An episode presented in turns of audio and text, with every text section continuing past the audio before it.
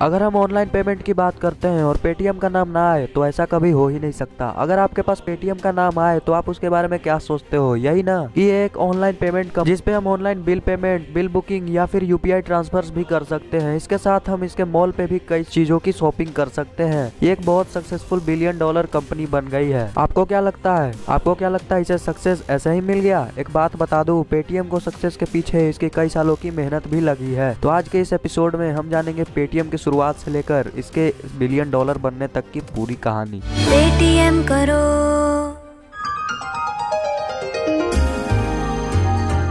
तो बात करते हैं अब इसके फाउंडर की। इसके फाउंडर का नाम विजय शेखर शर्मा है। तो आज के इस एपिसोड में हम ये बात नहीं करेंगे कि विजय शेखर शर्मा की पढ़ाई कैसे हुई है, वो बड़े कैसे हुए। तो आज के इस वीडियो में हम जानेंगे कि पेटीएम की शुरुआत यानी पे थ्रू मोबाइल की शुरुआत कैसे हुई और ये सक्सेसफुल कैसे बना। 2001 में विजय शेखर शर्मा ने कुछ पाँच लाख रुपए इकट्ठा करके साउथ दिल्ली में एक रूम लिया और उस रूम में उन्होंने 197 कंपनी को भी लॉन्च कर दिया। और उस कंपनी का मोटिव मोबाइल पेमेंट नहीं था, बल्कि वो कुछ मोबाइल यूज़र्स को मोबाइल कंटेंट और जोक न्यूज़ और रिंगटोन्स भी देता था। सब कुछ सही चल रहा था, लेकिन अभी तक एक टर्निंग पॉइंट नहीं आया था।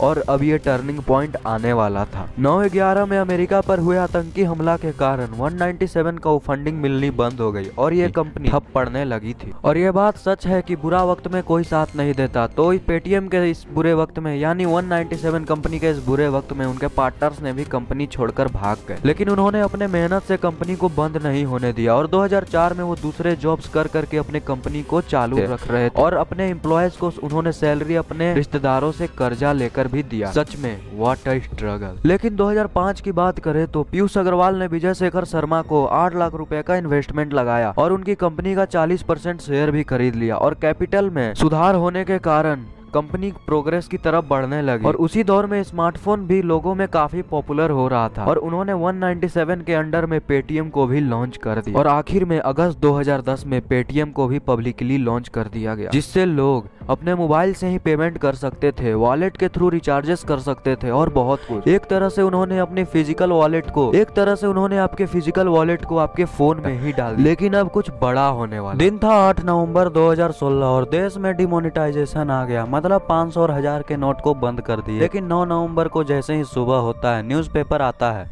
न्यूज़पेपर के फ्रंट पेज पर या टीवी चैनल पर, हर जगह सिर्फ़ पेटीएम के ही एड चल रहे थे। जैसे एक स्कैन पे डन करो या फिर छुट्टे की किचकिच से छुट्टे करो, और उसके बाद इनके बिज़नेस में बहुत बड़ी ग्रोथ लगभग इनके हर छोटे बड़े दुकानदार भी पेटीएम के क्यूआर कोड्स लगा रहे थे। और कुछ दिनों बाद यूपीआई को इंट्रोड्यूस कर दिया गया और पेटीएम ने इस पर ध्यान नहीं दिया क्योंकि पेटीएम को यूपीआई से कोई भी प्रॉफिट नहीं था। और इसी का फ़ायदा गूगल पे ने उठाते हुए पेटीएम के कई कस्टमर्स को अपने ऊपर शिफ्ट कर दिया। क्योंकि UPI direct bank to bank transfer होता था, वो भी high security of UPI pin के साथ।